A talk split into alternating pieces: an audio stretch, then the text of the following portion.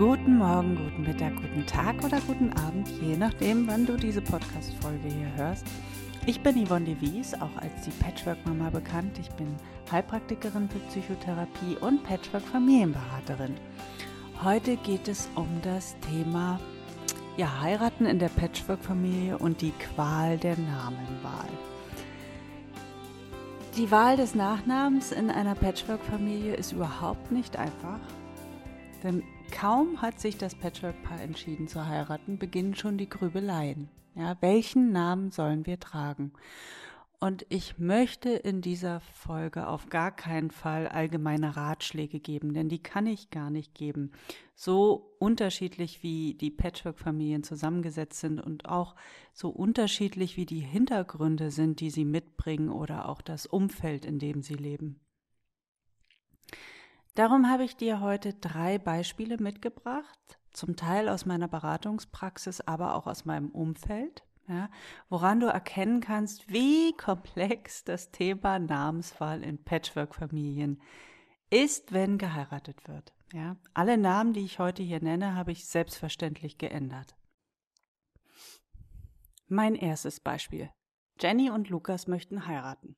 Lukas war bereits verheiratet und hat aus seiner ersten Ehe eine Tochter mit in die Beziehung gebracht. Jenny ist kinderlos, wünscht sich aber Kinder. Jenny hat ein gutes Verhältnis zu Lukas seiner Tochter, ist aber hin und wieder ja eifersüchtig auf sie und vor allem ist sie eifersüchtig auf die Ex-Frau von Lukas. Die trägt nach wie vor den Nachnamen von Lukas trotz der Scheidung und sie wird den auch behalten, weil die gemeinsame Tochter so heißt. Und das missfällt Jenny total. Um sich von der ersten Ehefrau und auch dem ersten Familiensystem, das Lukas gegründet hat, ein Stück weit abzugrenzen, hat Jenny entschieden, dass sie ihren Mädchennamen auf jeden Fall behält.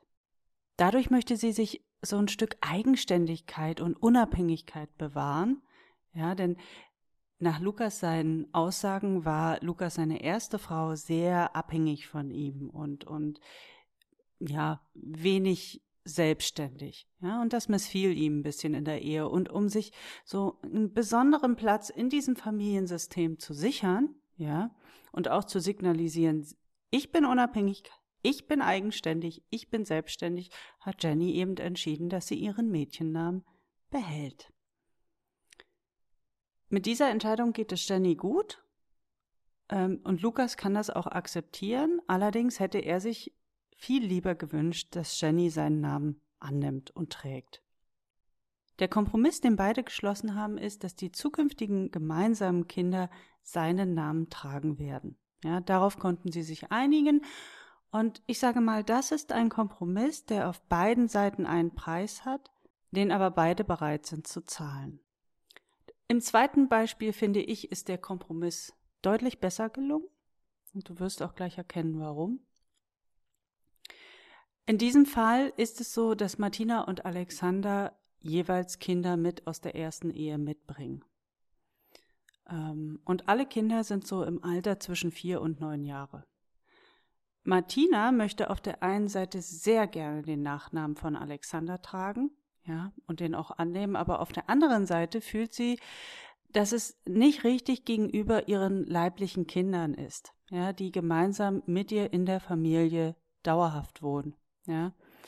Sie möchte auf der einen Seite genauso heißen wie ihre Kinder, aber auf der anderen Seite möchte sie eigentlich auch ganz gerne den Namen ihres Mannes annehmen und auch für diese Beziehung, für die Ehe einstehen. Und als, als Beraterin kann ich und auch als, als Patchwork Mama, ja, die selber vor kurzem geheiratet hat, kann ich das sehr, sehr gut nachvollziehen. Und ich kann Martina nur beipflichten, dass es aus familiensystemischer Sicht tatsächlich Sinn macht, wenn die Kinder noch so klein sind, ähm, ja, den, den Namen, den gleichen Namen wie die Kinder zu tragen, denn dadurch bekommen sie ein erhebliches Stück Sicherheit, ja, und haben auch das Gefühl, dass die ursprüngliche Familie geachtet wird. Das Problem hier allerdings ist, dass Alexander doch sehr gekränkt ist oder gekränkt wäre, wenn Martina den Namen des Ex-Mannes behält. Hier gäbe es noch eine Möglichkeit, dass beide die Kinder von Martina einbenennen können. Das hieße also, sie bekommen auch den Nachnamen von Alexander. Ähm, jedoch sind die Söhne, also Martina hat, bringt zwei Jungs mit, damit nicht einverstanden und auch ihr Ex-Mann wäre nicht damit einverstanden. Und auch hier muss ich wieder sagen, dass es vor allem bei Söhnen familiensystemisch sich sehr, sehr negativ auf die erste Familie, also aus der Ursprungsfamilie auswirken kann, wenn die Söhne den Nachnamen ändern. Das habe ich persönlich bei Familienaufstellungen so erlebt.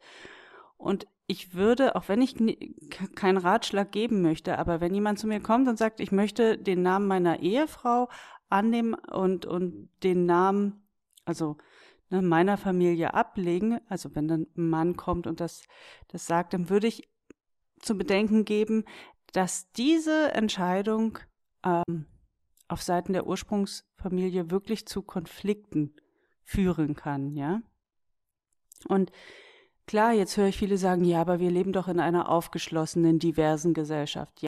Ja, aber in Familienaufstellungen sehe ich immer wieder, wie Konflikte und Verstrickungen entstehen, alleine dadurch, weil die Söhne die Namen der Ehefrau annehmen. Ja, oder jetzt in diesem Fall von Martina und Alexander den Namen des zweiten Ehemannes annehmen würden. Die Ursprungsfamilie, ja, der wird dadurch sehr viel zugemutet. Ja, die fühlt sich oft verraten und abgelehnt. Und daraus können wieder Kontakt Abbrüche resultieren oder auch jahrelange Konflikte entstehen. Bei Töchtern ist das, also habe ich das noch nicht so beobachtet, ist das überhaupt kein Problem. Bei Söhnen sehr wohl. So sehr wir doch glauben, dass wir modern, offen, divers sind, ähm, so, so stark zeigen sich im Unterbewusstsein dann doch wieder die archetypischen Bilder, die sich letzten Endes durchsetzen. Martina hat sich für einen Kompromiss entschieden. Sie hat gesagt, solange ihre Kinder klein sind, trägt sie einen Doppelnamen. Und erst später, wenn ihre Söhne erwachsen sind, wird sie den Namen ihres Ehemannes vollständig annehmen. Dieser Kompromiss, finde ich, ist sehr gut gewählt und er beugt auch Konflikten vor. Ein drittes Beispiel. Und das ist jetzt doch sehr, sehr komplex. Susanne und Tom haben beide beschlossen, dass sie heiraten. Ja. Tom bringt einen Sohn aus der ersten Ehe mit in die Beziehung und zwei weitere Kinder aus der zweiten Ehe.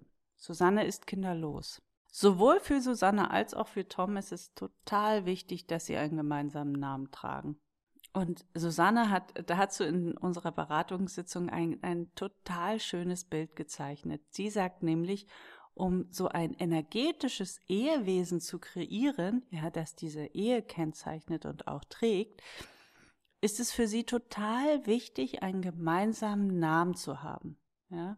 Denn für sie trägt das Ehewesen diesen gemeinsamen Namen und die Mitglieder der Familie, das sind die Organe des Wesens, ja. Und dieses Bild fand ich so schön, dass ich es hier mit dir teilen wollte. Denn, denn dieses Bild zeigt auch, ähm, wie viel Handlungsfähigkeit wir doch haben in so einer Familie, ja?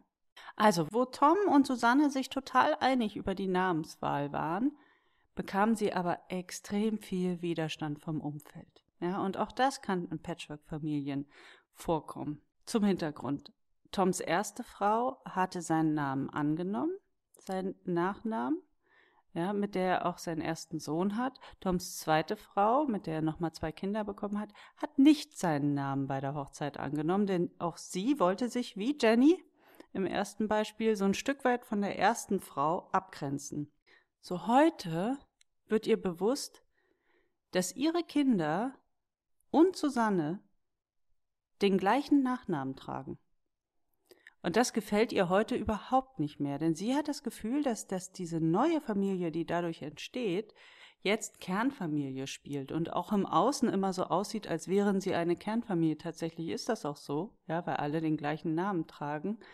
Und man muss dazu wissen, dass seine zweite Frau ähm, sich immer sehnlichst gewünscht hatte, ja, diese, diese Kernfamilie zu sein. Das tut heute natürlich weh. Und die Tatsache, dass sie als einzige in diesem ganzen komplexen Familiensystem einen anderen Namen trägt, fühlt sich für sie überhaupt nicht mehr wie Unabhängigkeit und Eigenständigkeit an. Ja, das, was sie ja damals ähm, ursprünglich wollte, als sie entschieden hat, sie behält ihren Mädchennamen, ja, und will sich von der ersten Ehefrau abgrenzen. Und diese Grenze, die sie damals selbst gezogen hat, die bekommt sie heute doch, ja, sehr schmerzhaft zu spüren. Und diese Grenze führt dazu, dass sie sich ausgeschlossen fühlt, ja. Das gute Verhältnis, das Susanne eigentlich immer zu ihr hatte, ist jetzt instabil geworden und auch brüchig, ja, weil sie es ihr einfach nicht verzeihen kann oder möchte, dass Susanne den Namen von Tom angenommen hat, den Nachnamen, ja. So, das ist aber nicht die einzige in dem Umfeld, die hier, ich sag mal, glaubt, mitreden zu dürfen. Auch Toms ältester Sohn aus erster Ehe meint, er hätte hier Mitspracherecht, ja, denn er ist überhaupt nicht damit einverstanden, dass Susanne den Nachnamen seines Vaters trägt, denn in seinen Augen gehöre sie schließlich nicht dazu. Ja, sie sei erst viel später in die Familie gekommen, sie müsste sich hinten anstellen und sie hätte es außerdem auch gar nicht verdient, den Namen zu tragen. Und Susanne war natürlich auch ein Stück weit geschockt, ja, über äh, seine Haltung darüber, wie offen er das kommuniziert hatte. Und sie hoffte auch so ein bisschen auf Unterstützung von Tom, denn sie findet, dass das Verhalten seines Sohnes übergriffig ist. Und das ist es auch, ja. Tom empfindet genauso, ja. Er hat aber Angst, ihm eine ganz klare Grenze aufzuzeigen und zu sagen, so mein Sohn bis hierher und nicht weiter. In mein Beziehungsleben hast du dich nicht einzumischen.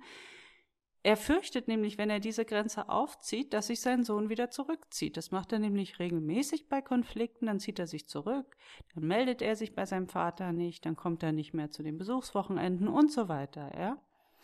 Ähm, und damit möchte er Tom so ein bisschen, äh, ja, ich sag mal, das hat was fast Erpresserisches, ne? So. Und Tom möchte den Zugang zu seinem Sohn natürlich nicht verlieren, ja, und nimmt in Kauf, dass seine Liebesbeziehung zu Susanne dadurch destabilisiert wird, indem er eben nicht wirklich für sie einsteht. Tom hat hier Glück. Ich habe Susanne im Beratungsgespräch als wirklich extrem gut reflektiert wahrgenommen. Sie ist ganz klar bei sich angekommen. Sie ähm, ist eine sehr starke Persönlichkeit und Susanne bringt so leicht nichts aus ihrer Balance, ja. Und wenn, dann, dann ist sie sehr gut in der Lage, sich selbst wieder zu fangen und zu stabilisieren. Also sie ist der Inbegriff von Resilienz, würde ich sagen. In dieser ganzen komplexen Familie geht es natürlich noch weiter. Ja, das ist, ähm, aber das soll hier erstmal genügen für dich. Die Frage hier ist doch, wer hat in dieser Konstellation eigentlich das Problem. Das sind nämlich Toms ältester Sohn und beide Ex-Frauen. Und du fragst dich jetzt warum, wahrscheinlich, warum beide Ex-Frauen, ja? Der zweiten Ex-Frau wird bewusst, dass ihre frühere Entscheidung, den Namen des Mannes nicht anzunehmen, zu Konsequenzen führt, die sie heute nicht tragen möchte. Ja? Und Toms ältester Sohn, der hatte in der Ehe damals den Auftrag bekommen, die Ehe zu retten. Ja, sowas geschieht natürlich nicht bewusst. So, so einen Auftrag äußert man nicht, aber auf unbewusster Ebene hat der Sohn den bekommen, hat ihn auch angenommen und er spürt natürlich, dass mit der Hochzeit äh, dieser Auftrag endgültig nicht erfüllt werden kann, ja, der muss begraben werden. Und gut wäre natürlich, wenn beide Eltern ähm, den Sohn von seinem Auftrag befreien, denn nur diesen Schritt möchte seine Mutter leider nicht gehen. Und jetzt fühlt sich der Sohn berufen, der Mama zur Seite zu stehen, überschreitet aber damit sehr deutlich seine Grenzen, die es zu wahren gilt und die Tom notfalls verteidigen müsste. In das Beziehungsleben der Eltern haben sich Kinder nicht einzumischen, ja, denn schließlich wollen Kinder auch nicht, dass wir Eltern uns in deren Beziehungsleben einmischen. Natürlich dürfen wir und sie sich ihre Meinung bilden, das ist äh, keine Frage. Aber keiner hat das Recht, irgendwelche Forderungen zu stellen oder Ansprüche. Im Falle von Susanne und Tom haben beide entschieden, den Nachnamen von Tom zu tragen und das Problem bei den Ex-Frauen letztendlich zu lassen. Traurig ist natürlich, dass Toms Sohn nicht von seiner Last oder ich sag mal von diesem Elternauftrag befreit werden kann. Aber auch hier gilt es, ja, ich sag mal, sich in Akzeptanz zu üben, ja. Manche Dinge liegen einfach nicht in unserer Macht oder in unseren Händen. Und Bert Hellinger hat immer so schön gesagt, annehmen, was ist. Und das ist es, worin wir uns ja immer wieder üben dürfen in, in Patchwork-Konstellationen, ja. Und wir dürfen auch darauf vertrauen, dass, dass sein Sohn genug Kompetenz auf diese Welt mitgebracht hat, um, ich sag mal, mit dem Erbe, das seine Eltern ihm gegeben haben, umzugehen. Und wir Bonusmütter, wir dürfen annehmen, ja, dass wir hin und wieder, ich sag mal, die Arschengel unserer Mitmenschen sind.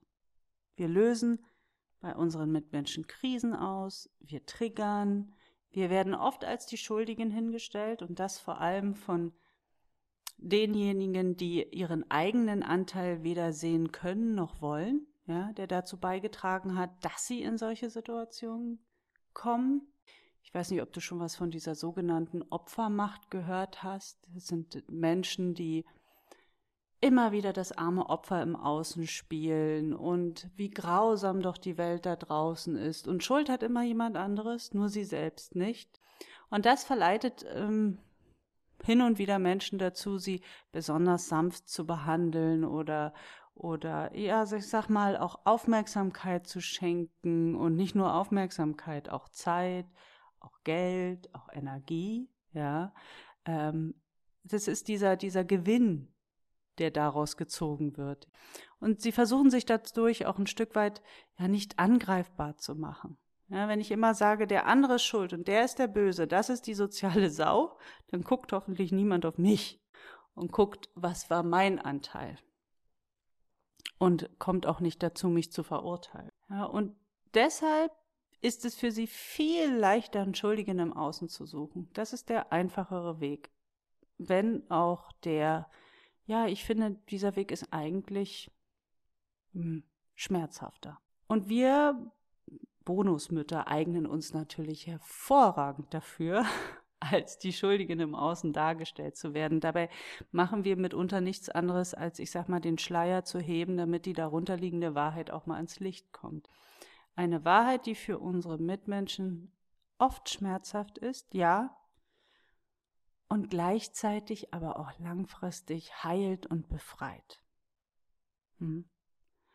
Und das gilt es auch für uns zu akzeptieren. Wir sind in einer Patchwork-Familie für viele im Umfeld die sogenannten Arschengel.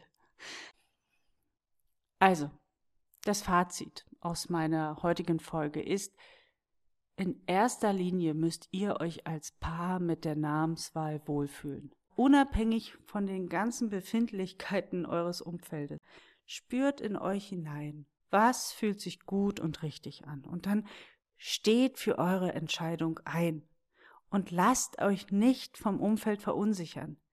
Es ist total wichtig, dass ihr für eure Wünsche, für eure Ziele und Träume einsteht. Das tut sonst niemand anderes. Und es ist noch viel wichtiger, dass ihr euch selbst treu bleibt. In diesem Sinne. Ich freue mich, wenn du ja, das nächste Mal wieder mit dabei bist und wenn dir diese Podcast-Folge gefällt, dann freue ich mich, wenn du dir eine Minute Zeit nimmst, zu iTunes gehst, eine Rezension schreibst, mir eine Bewertung gibst, das wäre wundervoll. Und wenn du jemanden aus einer Patchwork-Familie kennst, der sagt, oh, das Wissen, das täte der Person total gut, dann ja, empfehle mein Podcast, empfehle meine ähm, Webseite patchworkmama.de oder auch meinen Kongress, den ich gemacht habe, den man heute immer noch anschauen und käuflich erwerben kann auf www.patchworkfamilien-kongress.de. Bleibt mir gewogen bis zum nächsten Mal. Tschüss!